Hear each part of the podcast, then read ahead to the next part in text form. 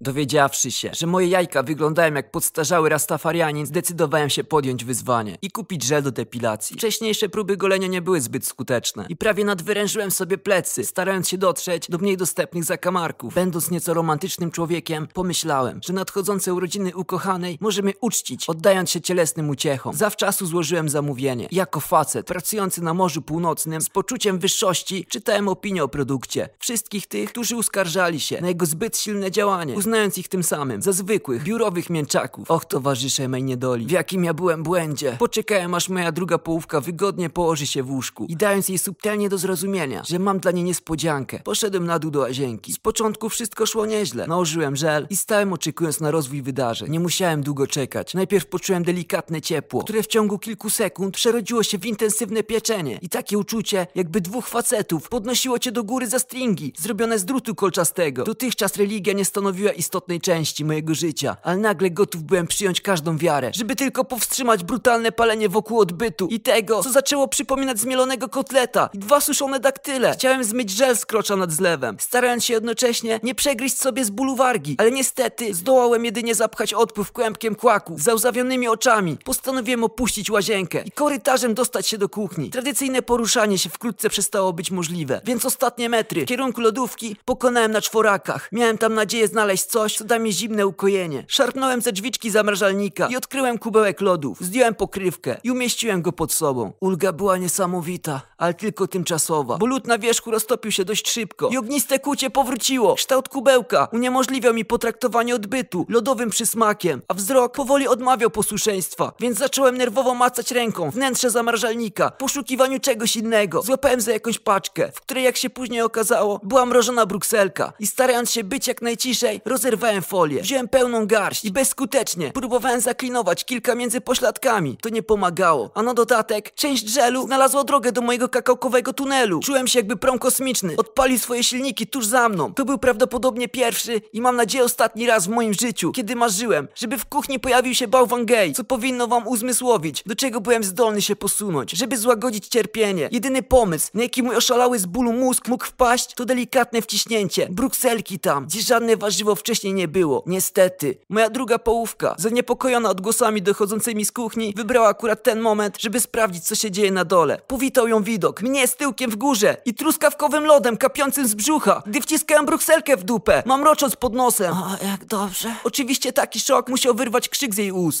A zaskoczenie, że nie słyszałem jak schodzi na dół, spowodowało u mnie nagły, mimowolny skurcz, przez który wystrzeliłem w jej kierunku brukselową salwę. To zrozumiałe, że pierdnięcie brukselką w jej nogę o 11 w nocy prawdopodobnie nie było tą niespodzianką, na którą liczyła. A tłumaczenie dzieciom na zajutrz, skąd na lodach wzięło się to dziwne wgłębienie, nie poprawiło mojego wizerunku. Podsumowując, wid usuwa włosy, godność i szacunek dla samego siebie.